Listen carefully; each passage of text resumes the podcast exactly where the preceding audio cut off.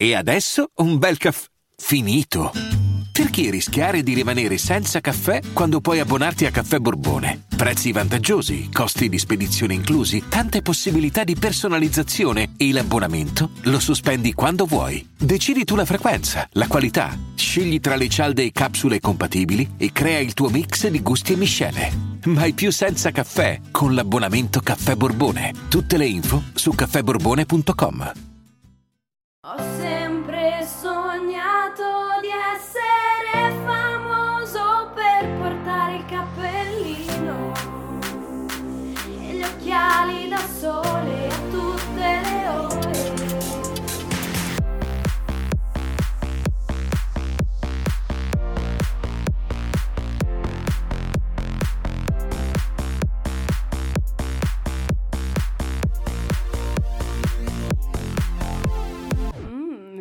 ragazzacci. C'è chi dall'altra parte del mondo da un calcio ad un pallone rotondo che schizza in aria, diventa ovale, fa strani effetti, non mi sembra normale. Questi sono i Gem Boy, pezzo di storia di tanti della mia generazione, idoli di tanti di noi. C'è chi dall'altra parte del mondo dà un calcio ad un pallone rotondo. Ma di chi stanno parlando? E poi che schizza in aria, diventa ovale e fa strani effetti. Non mi sembra normale. Partiamo dall'inizio della storia.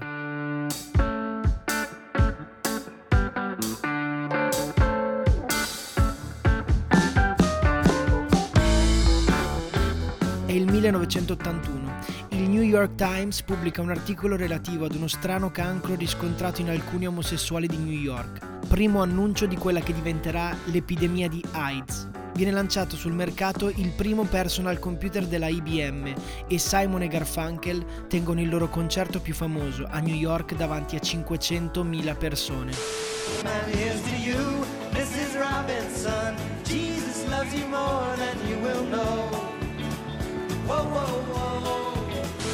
In Giappone, dall'altra parte del mondo, come dice la canzone, un certo Yoshi Takahashi scrive e pubblica un manga sul calcio. Per chi non sapesse cosa è un manga, è un termine giapponese utilizzato per indicare i fumetti di piccolo formato originali giapponesi. Ecco, questo manga sul calcio si chiama Capitan Tsubasa e parla proprio di Tsubasa Ozora, un fuoriclasse del calcio giapponese che, dopo essere cresciuto nella squadra della scuola Nankatsu, a 15 anni lascia il Giappone per avventurarsi nel calcio brasiliano, diventando professionista in Brasile e poi in Europa. Dato il successo il manga viene prodotto dalla Tsukida Production e trasformato in anime per la TV giapponese. Questa trasformazione fa sì che dall'originario Capitan Tsubasa venissero aggiunti dei filler, cioè delle aggiunte alla storia, scusate la ripetizione, nell'attesa dell'uscita dei nuovi episodi cartacei. Dico questo per sottolineare che quello che è arrivato a noi è leggermente modificato rispetto alla storia originaria di Ozora. Un anime di successo incredibile, raggiunge il 21% dello share giapponese, tanto da far arrivare la notizia sulla scrivania di qualche capoccia di Fininvest, l'attuale Mediaset, che non ci pensa due volte. E nel luglio del 1986 su Italia 1 inizia a partire questa sigla.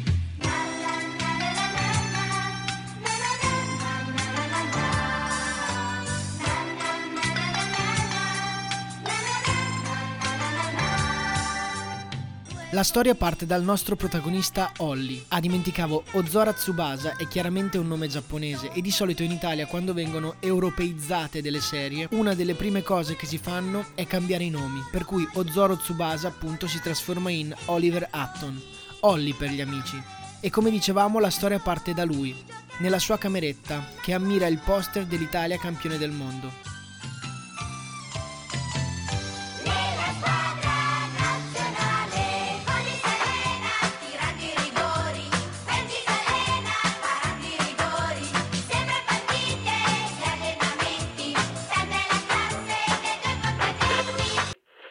Siamo circa nell'83. Holly ha 11 anni, sta per iniziare la scuola media e quel poster che tanto ammira è un poster dell'Italia di Zoff, Baresi, Bergomi e Graziani. Forse già prima che arrivasse in tv in Italia c'era una connessione, d'altronde si sa, il calcio è unione tra popoli, è luogo di aggregazione e l'Italia ne è uno degli emblemi. La cosa curiosa è che tradizionalmente il Giappone invece è, o almeno era, legato a sport come il baseball e il kendo, che è un tipo di arte marziale. Bene, il motivo per cui il calcio è diventato così popolare è perché nel 1979 la nazione nipponica ha ospitato i campionati mondiali under 21, quindi Takahashi ha tratto ispirazione da questo evento. È stato diciamo un profeta di questo sport, dato che da lì in poi il calcio è cresciuto sempre di più sia in Giappone che in tutta l'Asia. E chissà se parte del merito è stata proprio di Ozora e quindi di Holly. La famiglia Hutton si trasferisce a Fujisawa e Oliver ha un unico sogno, diventare un calciatore professionista. Arriva nella nuova città e subito comincia a giocare per la squadra della sua scuola, la Gnuppi. Da subito deve scontrarsi contro la squadra più forte, quella di Genzo Wakabayashi. In Europa, Benji, un portiere fortissimo che para qualsiasi tipo di palla e gioca nel St. Francis, una scuola privata del paese. Benji è famoso in tutta la città per le sue doti da saracinesca. Ebbene, i due si scontrano in allenamento. Holly parte da centrocampo, scarta tutti e grazie al cross di uno sconosciuto che poi si rivela essere Roberto Sedigno, ex centravanti della nazionale brasiliana, stacca di testa, incornata micidiale e gol. Roberto, vedendo Holly, accetta di allenare la Gnuppi e promette di portare Holly con sé in Brasile se avesse vinto il campionato. Ora, intendiamoci, un centroavanti della nazionale del Brasile che allena la squadra di una scuola media giapponese. Sto volando. La Gnuppi vince a pari merito il torneo della scuola contro il San Francis, grazie anche a Tom Becker, amico e compagno di squadra di Holly, anche lui fortissimo e pilastro della storia. Benji intanto comincia ad intuire di aver trovato un degno rivale con cui confrontarsi e da qui parte tutta la storia che li vedrà prima rivali nel torneo della scuola e poi compagni, quando viene formata una squadra rappresentativa della città per partecipare al campionato regionale, la New Team.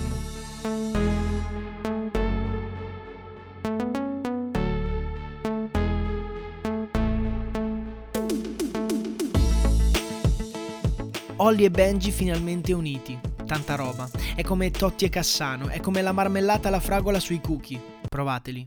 È come attaccarsi alla panna spray gelida da frigo. Così un'unione micidiale che porta la New Team a vincere il campionato regionale.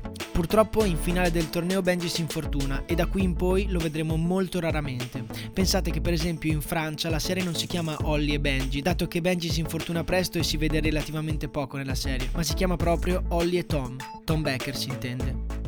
La New Team è nel campionato nazionale. Qui arrivano i personaggi veramente fighi. I gemelli Derrick della Hot Dog, il portiere Ciccione Sellers del Norfolk, Julian Ross della Mambo e lui, l'unico e inimitabile, Mark Landers.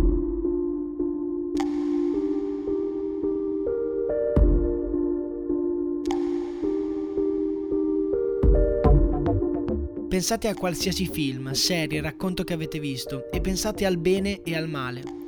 Anche per gli amanti del lieto fine come me, se ci medesimiamo totalmente nei personaggi, i più sboroni, quelli che nella vita di tutti i giorni si sogna di essere, sono sempre i cattivi, o comunque i rivali. Non so neanche perché, ma ai personaggi principali sono sempre affibbiate caratteristiche da sfigato, comunque del disagio, mentre i rivali o i cattivi sono figli, proprio il fascino del male. Pensate a Harry Potter e a Draco Malfoy, ecco, Mark Landers era oggettivamente il preferito, o perlomeno il più figo.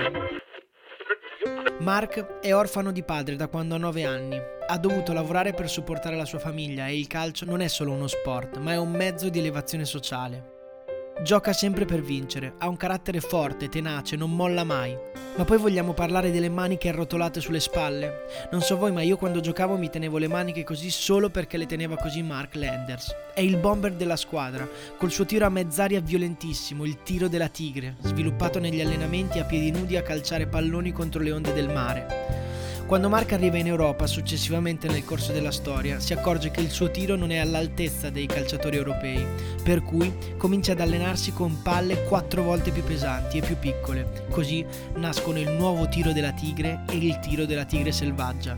Cazzo, il tiro della tigre selvaggia. Impazzisco. Fatto sta che alla fine del torneo nazionale, in finale, ci sono proprio Holly e la New Team contro la Muppet di Landers. Una partita emozionante. Tom gioca la partita praticamente infortunato ma non demorde, si sacrifica per la squadra. La New Team passa in vantaggio con una combo, un tiro combinato tra Holly e Tom che non lascia speranza a Warner, il portiere della Muppet. Il punteggio è sull'1-0 per la squadra dei buoni, quella degli sfigati. Una partita al cardiopalmo, contrasti durissimi, flashback infiniti, il pubblico in delirio.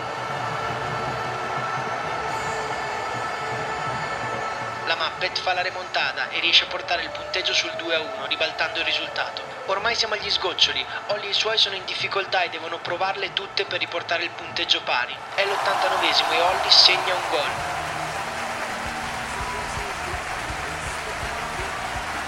Il pubblico è alle stelle, si andrà ai supplementari. Con due fantastici gol, Holly porta la sua squadra, tutti i suoi tifosi e tutti noi sul 4-2. Le squadre a prendere un tè caldo, la New Team, vincitrice del campionato nazionale.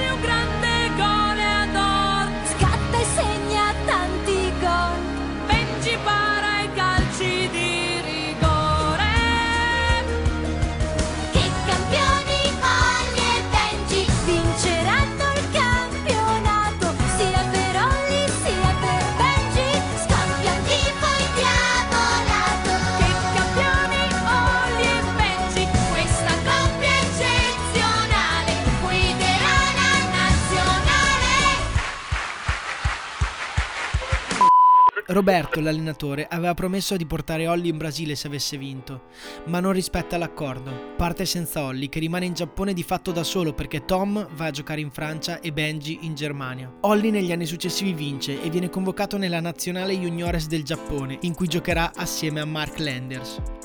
Nel mondiale incontrano l'Italia e l'Argentina, neanche a dirlo, vittorie su vittorie. Mark Landers, Tom Becker, Benji Price e Holly Hutton, tutti che lottano per un unico obiettivo, quel titolo tanto sognato gli anni prima. In finale contro la Germania, un gol di Landers su assist di Holly allo scadere del tempo regolamentare portano il Giappone sul tetto del mondo. Roberto ora porta Holly in Brasile, dove giocherà tre anni per il San Paolo. Qui la storia vera continuerebbe per altre 3 o 4 stagioni, ma in Italia termina qui. Pensate solo che nel finale andato in onda in Giappone Mark Landers verrà acquistato dalla Juventus. L'impatto storico-sociale di Holly e Benji nella vita del Giappone non ha eguali. Sono state anche costruite nel quartiere dove è nato Takashi a Tokyo le statue dei piccoli protagonisti della serie che ha fatto sognare tanti ragazzini in giro per tutto il mondo. Holly ha un unico sogno, diventare un calciatore professionista ed è stato un simbolo per tanti di noi proprio per questo. Non ho statistica alla mano, ma penso che la maggior parte dei ragazzini sogni di diventare calciatore o comunque sogni qualcosa, qualsiasi cosa. E Holly è stata l'opportunità per tutti noi di sognare. La canzone parla chiaro. In Holly e Benji tutto è normale, anche il Giappone vince il mondiale. Aggiungo che la novità di Holly e Benji è che non si parla mai di uno solo, di un goleador, ma si parla del fatto che in questa vita sempre in area di rigore, solo insieme ci si prepara un altro gol